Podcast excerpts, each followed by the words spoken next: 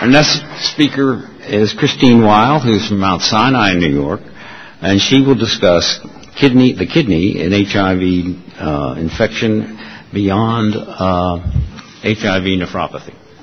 Christine?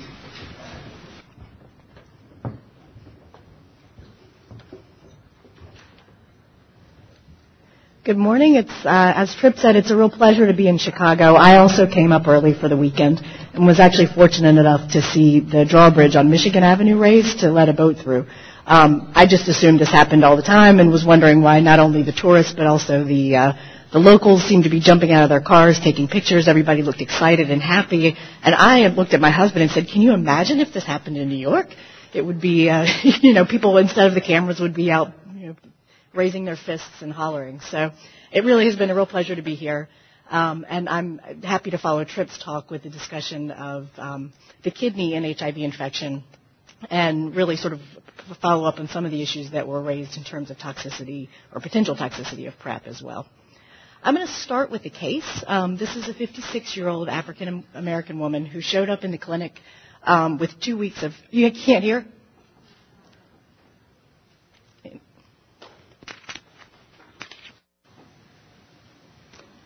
Should I just use the podium mic? So they, can, can folks hear in the back now? I'm just going to use the mic on the podium. Okay, great. I don't move too much anyway. So um, this is a 56-year-old African American woman who showed up to see her primary care provider with about two weeks of nausea and vomiting. Um, of note, she'd been away for about three months um, and had missed an intermittent um, or an interim follow-up visit with her provider. Um, her past medical history, she had HIV/AIDS. Her last CD4 was around 300. Um, she had well-compensated hepatitis C cirrhosis. And uh, your medica- her medications you can see here. Um, for the past week, she'd been taking intermittent ibuprofen um, for sort of just general malaise. These are her lab values. Um, these data actually were drawn in the clinic, um, and then she was called in um, with these results to come to the ER. So the uh, the intern in the emergency room, I'm the nephrologist for our HIV clinic. So the intern, um, after seeing the patient in the ER, called me with these lab results to see what I thought thought should be done next. Um, so you can see this patient has a creatinine of 21, and at the time I was called, he said, you know, the patient's baseline creatinine is 1.4. Um, there's some acidosis. The rest of the electrolytes really don't look that exciting. Um, and he said there's a urinalysis. It's got protein, ketones, and glucose. Um, just to rule out any sort of obstructive phenomenon because of the nausea vomiting, there was a plain film that was normal, and that's all the information that we had. So just to sort of lay the lay of the land here, um, acute kidney injury is more common in patients with HIV infection than it is in the general population. Um, risk factors have been studied in a number of studies, and really sort of to comes down to the fact that patients who have um, pre-existing chronic kidney disease are at increased risk, which makes some sense. Um, as are patients with advanced HIV disease, whether that's measured by CD4 or viral load, um, and patients who are hepatitis C co-infected. And I could actually add another study that was recently done in the VA population to this list, but that really that study found very similar um, set of risk factors acute kidney injury is, is important um, in patients with HIV because just like in the general population, the development of acute kidney injury is a bad prognostic marker. Um, we don't know whether kidney injury, acute kidney injury is, is causing these bad things, but it certainly is a, a, a sign of bad things to come. Um, these are data from a, uh, a, study, again, a study in the VA population that showed that even early stages of acute kidney injury, just a, a sort of asymptomatic rise in serum creatinine, was associated with an increased risk for cardiovascular events, for uh, subsequent uh, dialysis dependence, and for mortality. So the development of acute kidney injury is not insignificant, even when it's mild what causes acute kidney injury in HIV. There, there are very few studies that have looked at this well. Um, this is sort of an old study, but it's really one of the few where um, people went back and actually looked at individual cases to see what the cause was most likely to be. Um, this was a, a cohort of about 750 patients who were followed prospectively in North Carolina. Um, about 10% of the population developed at least one episode of acute kidney injury, and some had more than one. Um, most of those were either um, either required hospitalization or occurred sort of as part of a um, intercurrent illness and hospitalization, and about half of the cases were attributed to an underlying infection. Um, most of these were AIDS-defining infections, and that goes back to that point of patients with advanced HIV infection are at a higher risk for development of this um, complication. And people presented in different ways. The vast majority were um, acute tubular necrosis or ATN, which is probably the most common way that patients present with acute kidney injury in the hospital, regardless of their HIV status. Um, there were also some patients with uh, pre-renal presentations from GI side effects of medications, or uh, sorry, GI side effects of their um, illness. Um, about a third of the cases in this series were attributed to drugs, um, and the most common drugs were not antiretroviral drugs. The most common drugs were uh, routinely administered antibacterial drugs like beta-lactams and aminoglycosides. Um, there were this this study was done in the early 2000s, and there was a little bit of overlap. There were some patients on indinavir, and people were had just started to take tenofovir, so they had a sort of smattering of cases, both of those. But really, it was it was those were not predominant. Um, there were some cases from radiocontrast, cases from NSAIDs, and not here, but also several cases from lithium. Um, and finally, about 10% of the cases were attributed to liver failure, and these were almost all in patients who had hepatitis C co-infection. So back to our case, this was just as a reminder, an HIV Hep C co-infected uh, patient with, with fairly well compensated cirrhosis who came in with nausea vomiting for two weeks. Um, her medications you see there, she was on tenofovir, FTC, um, boosted lopinavir, and ibuprofen for about a week. Um, labs that came back since the intern called me, um, there was a phosphorus of 5.2 um, and a urine sodium that was sent in the ER that was 60. So you guys now have a chance to uh, to think about what is the most likely cause of acute kidney injury. I was in the back and had a little trouble. Can everybody back there see the ARS questions? Anybody can't?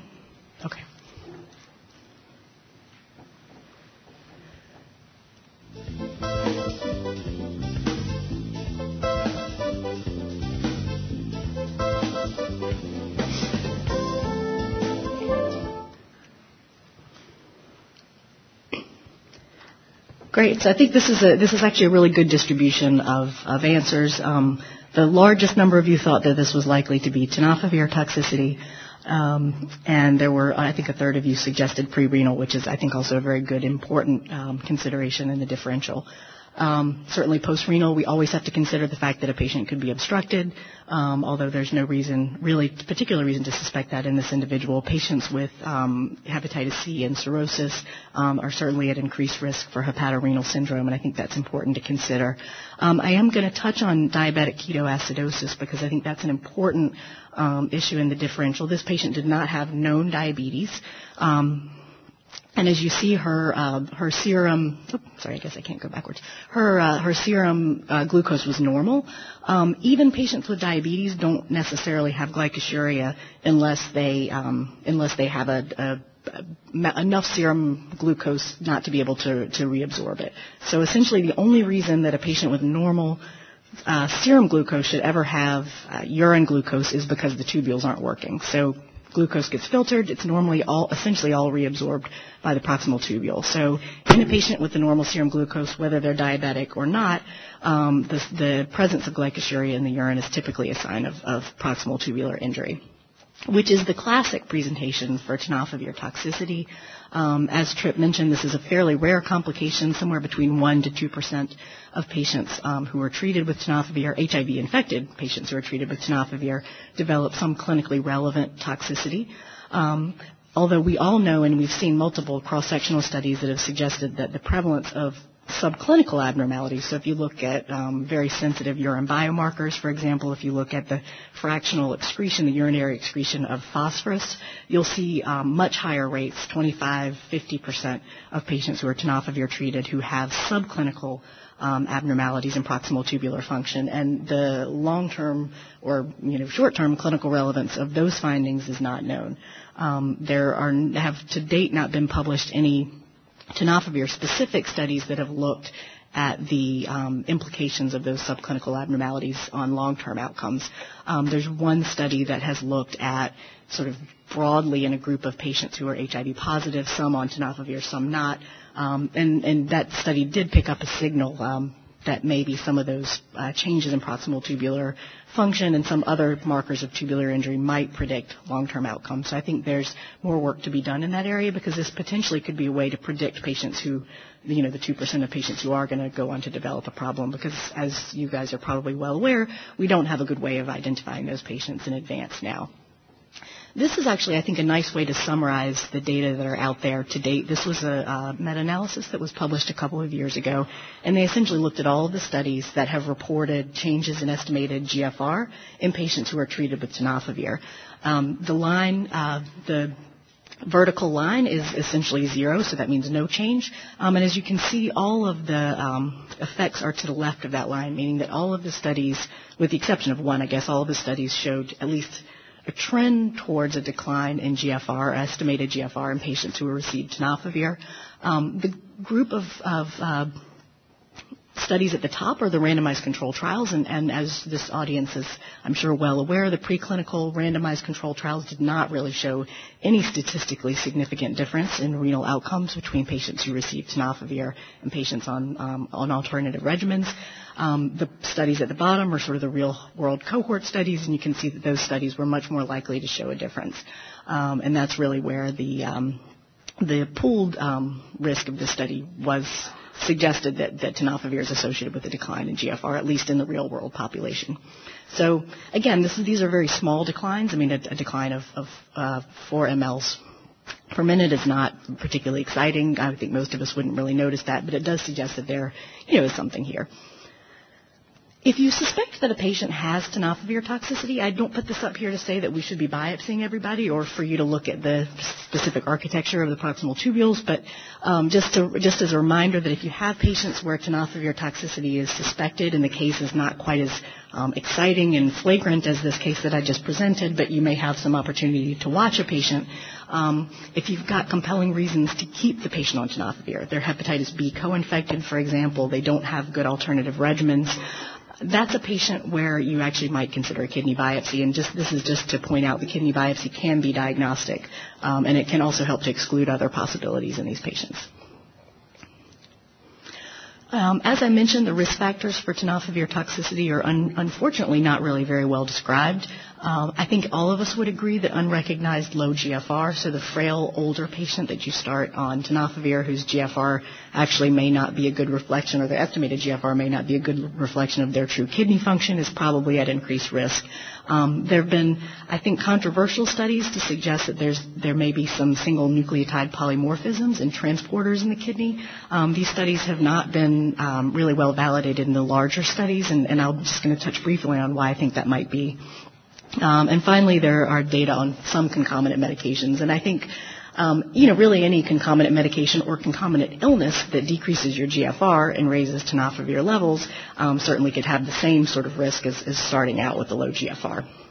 I don't think there's much that's specific, although um, the boosted protease inhibitors, which are known, or some of which are known to raise tenofovir levels, are, are I think, pretty clearly associated. This is uh, not to scare everybody first thing in the morning. This is not uh, renal physiology 101, but just a uh, just to just to quickly point out. Um, so this is a schematic of the proximal tubule. Um, this is the blood side. This is the urine side. That's the way things are supposed to go. So. Um, just as, just to point out, I think the, the flaw in most of the studies that were done, because of the association with boosted protease inhibitor use and increased risk of tenofovir toxicity, most of the early studies focused on this transporter here, MRP2 um, which is known to be inhibited by um, by ritonavir. So ritonavir doesn't just mess with the uh, cytochrome P450 system; it also affects this proximal tubular transporter. Unfortunately, this is um, this transporter that actually gets tenofovir out of these cells. Um, so there's not really a clear reason why the, the uh, polymorphisms in this um, transporter here would be relevant.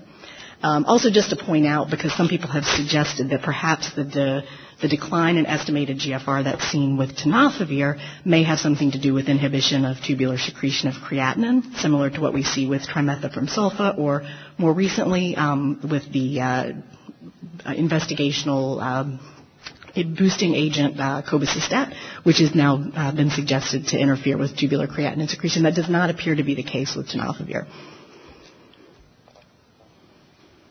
Um, just to point out again, this is this is another study that came out about uh, two years ago. This was data from the EuroSIDA cohort. This is a largely Caucasian cohort of HIV-infected patients followed in Europe, um, and I think most of this audience is familiar with this study. Um, they found they essentially looked at, at all comers, all antiretroviral agents, and whether exposure to those agents were associated with an increased risk of CKD, which was defined as a GFR less than 60 an estimated GFR less than 60. And in this group, they found, um, I think, not, not to anybody's huge surprise, that tenofovir and indinavir were both associated with a small um, increase in, in risk. Um, this was the first study to implicate atazanavir, and I just want to mention that briefly. Um, I don't think that we know no, enough about that, and it has, has really not been as well validated in other studies. But there certainly is a signal, and there's a bio- I think a biologically plausible mechanism for atazanavir to potentially cause some indolent kidney injury in patients, um, similar to what we saw with indinavir, um, although certainly less severe. Um, the interesting thing about that is that more recently, uh, a group from the uh, UCSF group published data from the VA hospital that really validated the findings of EuroSIDA. Um, this study, I think probably most of this audience is familiar with this. This study got an incredible amount of press um, recently, uh, I think because it suggested, again, similar to what the EuroSIDA uh, study showed, that the use of tenofovir, the cumulative exposure to tenofovir was associated with an increased risk of um, chronic kidney disease, whether it was measured by a GFR of less than 60 or by um, a more rapid decline in GFR.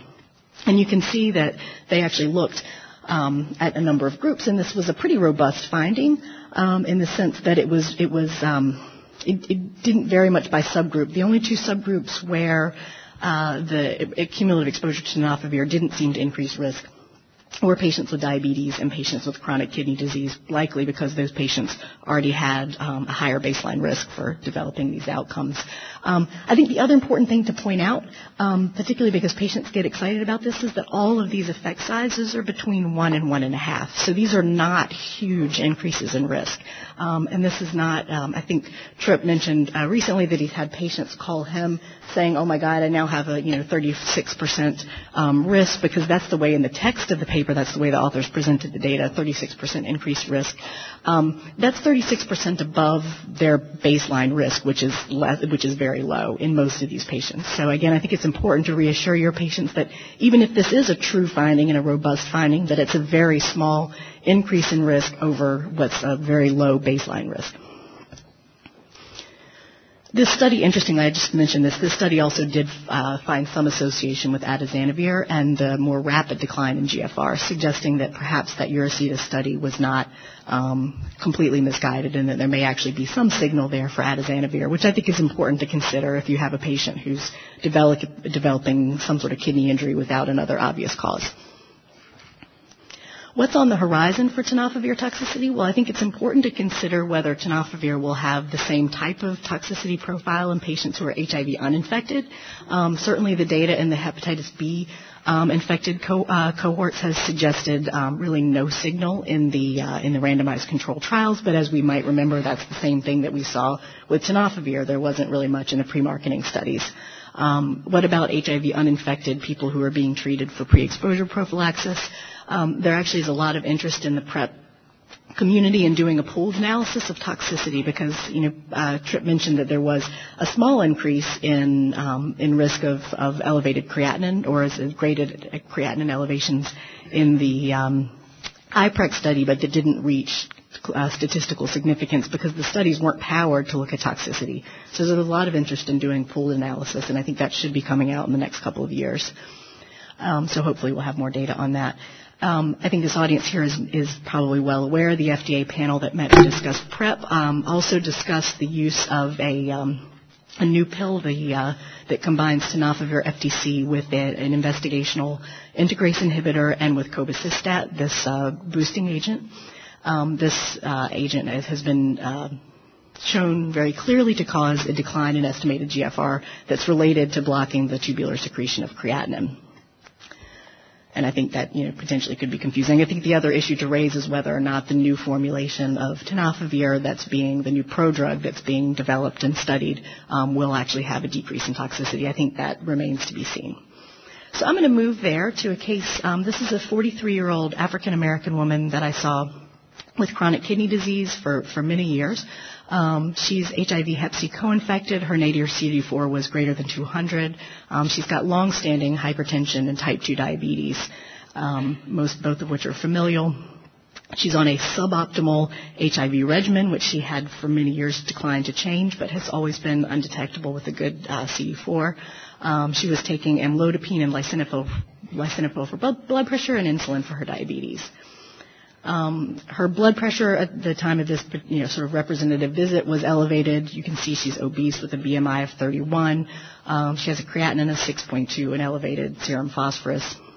She's got proteinuria. She's got glycosuria because her um, blood glucose is not well controlled.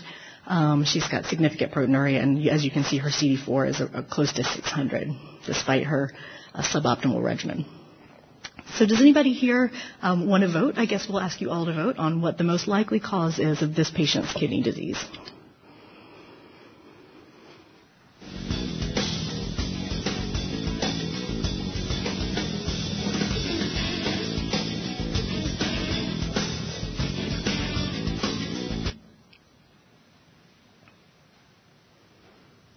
So great. I think a, a, a big chunk of you voted um, with me, which is that I need more information to know for sure. Um, the most common vote was diabetic nephropathy, which I think is the most likely diagnosis, um, and uh, some for hypertension, which is also very possible with long-standing disease. Um, Hep C related GN, I think, is possible as well, although we don't have anything necessarily specifically to, to, support that. But she does also have hepatitis C. I actually think that's probably more likely than HIVAN. Um, and I'll just talk briefly. Um, this is my only slide on HIVAN. I think uh, probably this is not an ARS question, but has anybody here seen a case of HIVAN in the last year? Okay, so not that common. Um, I can't give this talk without one slide on it, but certainly I don't think I need more than that. Um, just as a review, um, is classically associated with advanced HIV disease. Um, there's an incredibly strong racial uh, disparity, so this woman is of the right uh, racial background to be at risk for um, HIVAN, and that's based on genetic polymorph or genetic uh, polymorphisms in genes on chromosome 22. Um, I've stopped saying which gene on chromosome 22 because the nephrology community can't quite decide on that, but it's very clear that this is a genetic susceptibility that puts blacks at increased risk for HIVAN. Um, and currently, the DHHS and the IAS USA guidelines would consider HIVAN, a diagnosis of HIVAN, to be an indication for HAART, regardless of, of any other indications. So I don't think it's likely to be the case in this patient who's got an undetectable viral load and CD4, but I guess the you know, it's possible because of her racial background and the fact that she's on suboptimal therapy. Maybe there's something about that that puts her at increased risk. Um, this is just a this slightly old slide from patients uh, from a study that looked at the distribution of the types of diseases that we found in patients who were biopsied. Um, and this actually suggests that about half of the cases that were biopsied were HIVAN, and that may be partly because that's the patients that were biopsying. Um, they also found a number of patients with immune complex disease, um, some membranous and MPGN that were attributed to hepatitis viral co-infections, um, and uh, diabetes and hypertension made up this sort of purple chunk here.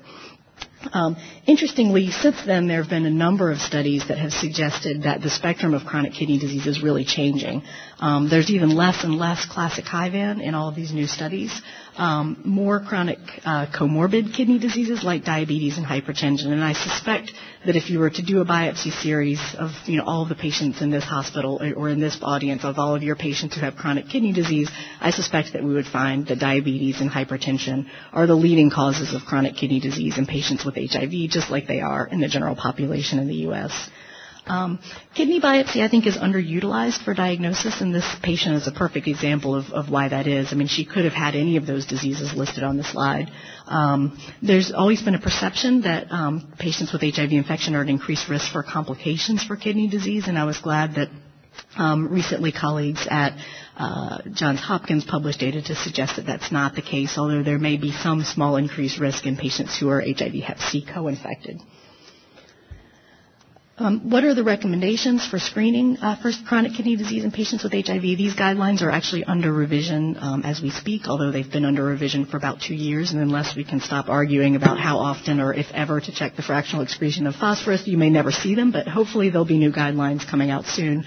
Um, essentially, guidelines now recommend that all patients are, are screened for kidney disease at the time of diagnosis, based on using a creatinine-based GFR estimate, some measurement of urine protein And then screening is recommended annually in high-risk patients. Um, those would be patients who are black for the reasons that I've discussed, patients who are Hep C co-infected, patients with advanced HIV disease, or patients who have other risk factors like diabetes and hypertension.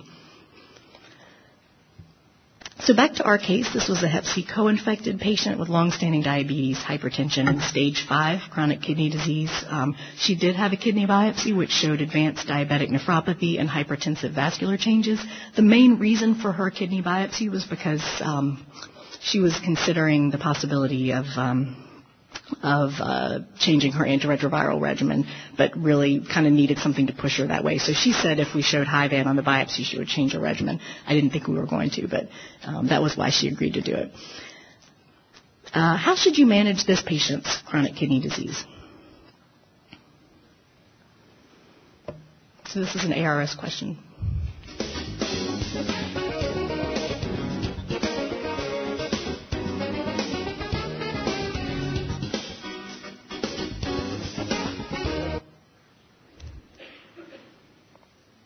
Great. So I'm glad to see that almost all of you said all of the above. So um, just as in the general population, there are data that we extrapolate to patients with HIV because there's no reason to think they shouldn't be the same. Um, that improved blood pressure, improved, improved glycemic control are um, effective measures for the at least delaying the progression of chronic kidney disease. Um, weight loss and smoking cessation are important not just because they may um, improve the, the natural history of uh, kidney disease, but also because these patients are at increased risk for cardiovascular disease. Um, and finally, I think nephrology referral is appropriate, largely at this point, even if she didn't need a diagnostic test um, for ESRD planning. Um, and I've essentially covered all that here. Again, the other thing that's always important is to reassess drug dosing and drug regimen in patients who have a declining GFR, just to make sure that you aren't under or overdosing any of your medications. Um, the, uh, the epidemiology of kidney disease or end-stage renal disease in patients with HIV is interesting. Unfortunately, most of the data that we have available are limited to HIVAN. Um, but what I can say is that the prevalence, even of just HIVAN-related end-stage renal disease, the prevalence continues to increase, even though the incidence has stabilized with the introduction of, um, of antiretroviral therapy. And I can say, as a nephrologist who sees dialysis patients, we actually have about 15% of our um, inner-city New York City um, dialysis unit is HIV positive. So this is, you know, for nephrologists also an important issue. I'd like to ask this audience which of the following options for renal replacement therapy should be considered with this patient. Um, should we be discussing hemodialysis, peritoneal dialysis, kidney transplant, um, none of the above, or all of the above with this particular individual?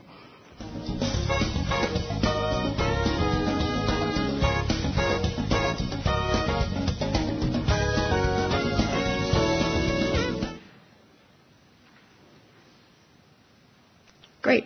Um, so uh, there, about a quarter of you said hemodialysis only, um, but most of you said all of the above, and I would agree with all of the above. The data on survival um, with uh, with either peritoneal dialysis or hemodialysis in patients with uh, HIV suggests that they're pretty comparable. So it's reasonable to offer that to either option to your patient and let them choose based on their quality of life issues.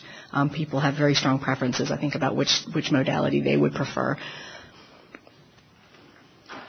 the uh, again, it's important. I think this is one of the most important things to take home from here. If your patients decide to do um, hemodialysis, uh, clearly the data would be similar to the general population. That getting a fistula, or even if they can't get a fistula, a graft is far superior to getting a tunneled catheter for dialysis. So early referral is really important for that because it takes at least eight weeks, but usually closer to six months for people to get a functioning fistula. So you can't wait till the last minute to do this, or your patients will wind up with catheters.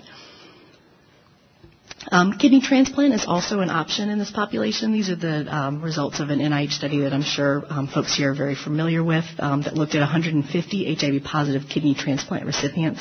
Um, these were very stable patients. They were on stable and probably more optimal antiretroviral regimens than our particular patient was. So I think one requirement for her to be considered a kidney transplant patient would be to demonstrate that she was that could tolerate a better regimen.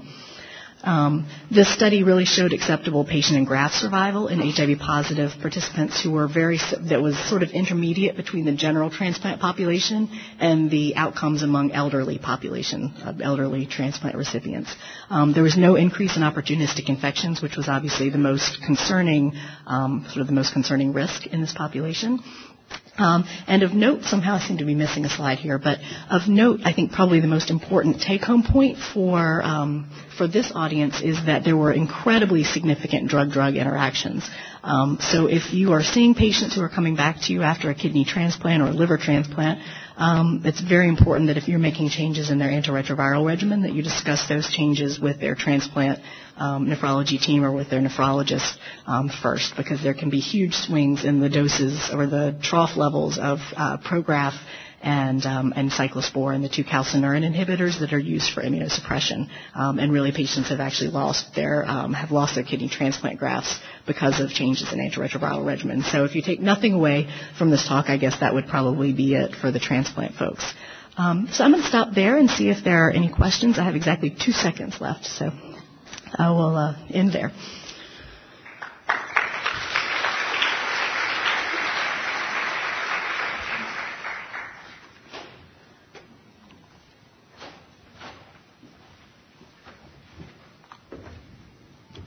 Thank you, Christine.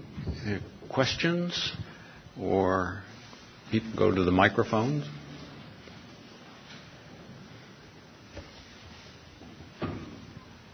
You guys know there. How frequently should we be measuring creatinine in uh, patients on tenofovir? That's a great question. I don't think this mic is on.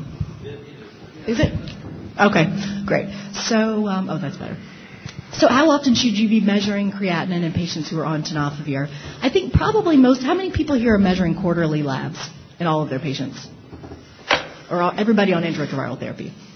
Okay, so I think quarterly is probably fine, um, unless you have a patient where you've noticed a trend in the creatinine that's going in the wrong direction. So, um, you know, there, there's so many limitations in the estimates of GFR that I, I do think it's probably smarter in patients who are taking tenofovir just to trend the creatinine um, once they're on it. I mean, obviously for drug dosing, you need to estimate the GFR at first. But if you start to see a creatinine that's inching up each time, then I would be more vigilant in those patients. But I think in general, quarterly testing is probably adequate. What about proteinuria? How often should you be checking the urine? Sure. Proteinuria, I mean, certainly for, if, if, the question is specific to tenofovir, proteinuria is very nonspecific for tenofovir toxicity. That recent study that, um, that I mentioned did find um, an association between cumulative exposure to tenofovir and proteinuria, but I think most of us aren't entirely sure what that means. Um, but, but as a, as a diagnostic test or a screening test, proteinuria is not very specific for tenofovir toxicity. I think if you're just looking for chronic kidney disease, sort of in a screening sense in all of your patients, I think once a year is probably fine for proteinuria. Um, and any sort of assay is fine, whether it's a urine protein dipstick or a protein creatinine ratio. In diabetics, obviously, it should be an albumin to creatinine ratio because of the uh, diabetes recommendations. Is tenofovir renal toxicity reversible? In most cases, tenofovir renal toxicity does appear to be at least mostly reversible. Um, I think if you've got advanced uh, fibrosis, so this this particular, for example, the case that I presented at the beginning um, was on dialysis for about two months, um, and then eventually was able to stop dialysis. Her, her creatinine never returned entirely to its baseline. So it's mostly tubular damage, at least in the early stages. But if you get to the point of developing interstitial fibrosis, then I, I think that part is not as reversible. Can you comment on the renal disease in uh, pediatric patients with HIV infection? Sure. So um, I don't see as many patients with um, as many children, but uh, certainly children are at risk for some of the same diseases. They're less likely to pre- present, obviously, with um, diabetic or uh, hypertensive kidney disease than our adult patients. Um, they do probably are probably more susceptible to um, drug toxicity than than our adult patients are.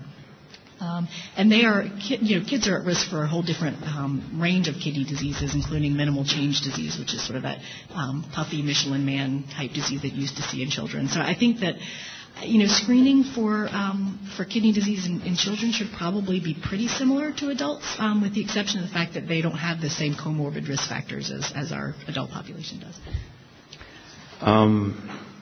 Would you would you comment on the pathogenesis of HIV uh, nephropathy?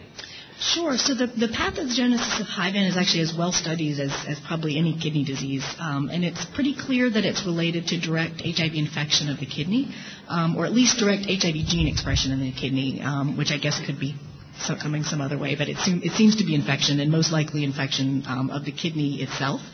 Um, it requires a genetically susceptible individual, so um, about 90% of, of, people who have end-stage renal disease in this country that's attributed to HIVAN are African American, and the other 10% are almost entirely Hispanic American, um, likely with some African heritage as well. Um, so it really requires a susceptible host. It requires HIV um, infection of the kidney, and um, you know there's probably some inflammatory component there as well. Yeah, the, the genetic um, the recent finding that it, the genetic change is uh, resistance to trypanosomiasis. Something, yeah, that the people, it's like um, uh, sickle cell and malaria. Yeah, no, it's a ve- it's a very interesting story for people who haven't read the um, the articles by Genovese et al. It was published in Science in 2010. Um, was the the, pa- the second group of papers that that looked at the genetic susceptibility to HIV, and it is a very interesting sort of elegant story about how um, this genetic mutation may have evolved in the African commu- uh, population, and it really is sort of akin to the study of sickle cell, where if you are heterozygous for these risk alleles, you actually are protected from trypanosomiasis. Um, if you're homozygous for these risk alleles, then you're at increased risk for developing HIVAN or other forms of focal segmental glomerulosclerosis. So it is a very, it's actually a very worthwhile paper to read. So uh, there's some a number of questions about the tubular defect in tenofovir versus the glomer- change in the glomerular filtration. So um, I guess um, how frequent is the? Would you, you you gave a percentage of two percent mm-hmm. developed tubular disease. Is that and that? And it, do you know?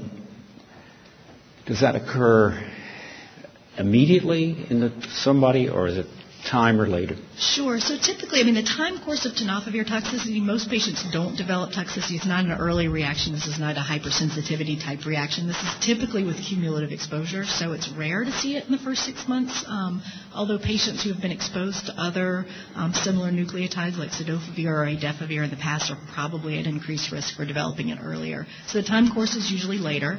Um, I think the more challenging patients, I mean, patients who show up with glycosuria and hypophosphatemia and you know, an elevated serum creatinine are pretty straightforward and easy. And I think most of us, unless we had a real reason to hope it was something else, wouldn't even consider biopsying those patients, but would just change the regimen. Um, the more complicated patients are the patients who had just an isolated um, elevation in creatinine that doesn't have, you know, another obvious etiology. They're not diabetic. They're not hypertensive. They don't take other nephrotoxic medications. And I think those are patients where kidney biopsy might be helpful um, to help confirm the diagnosis. How does, how does one go about referring someone for an HIV infected patient for transplant? Is that done sure. by, is it easily done now, or? Um, it depends on where you are. So I happen to be at a center that um, that does transplants in HIV-positive individuals. My recommendation would be to send your patient uh, or to have the nephrologist that's seeing them send them to a center that's got experience with, with HIV-positive patients. I think because it's now been, um, you know, the data are, are, are, strong and supportive. It's been published in the New England Journal. There are more centers that are doing it. Um, at this point, though, I would still prefer to have my patient transplanted by a group that's had experience with it because there are so many drug-drug issues that are that are relevant. In Chicago, I know Northwestern and Rush both do transplants. Mm-hmm. And in fact, they were part of the study, and uh, so it can be done in Chicago. Thank you very much, Christine. Well, we'll have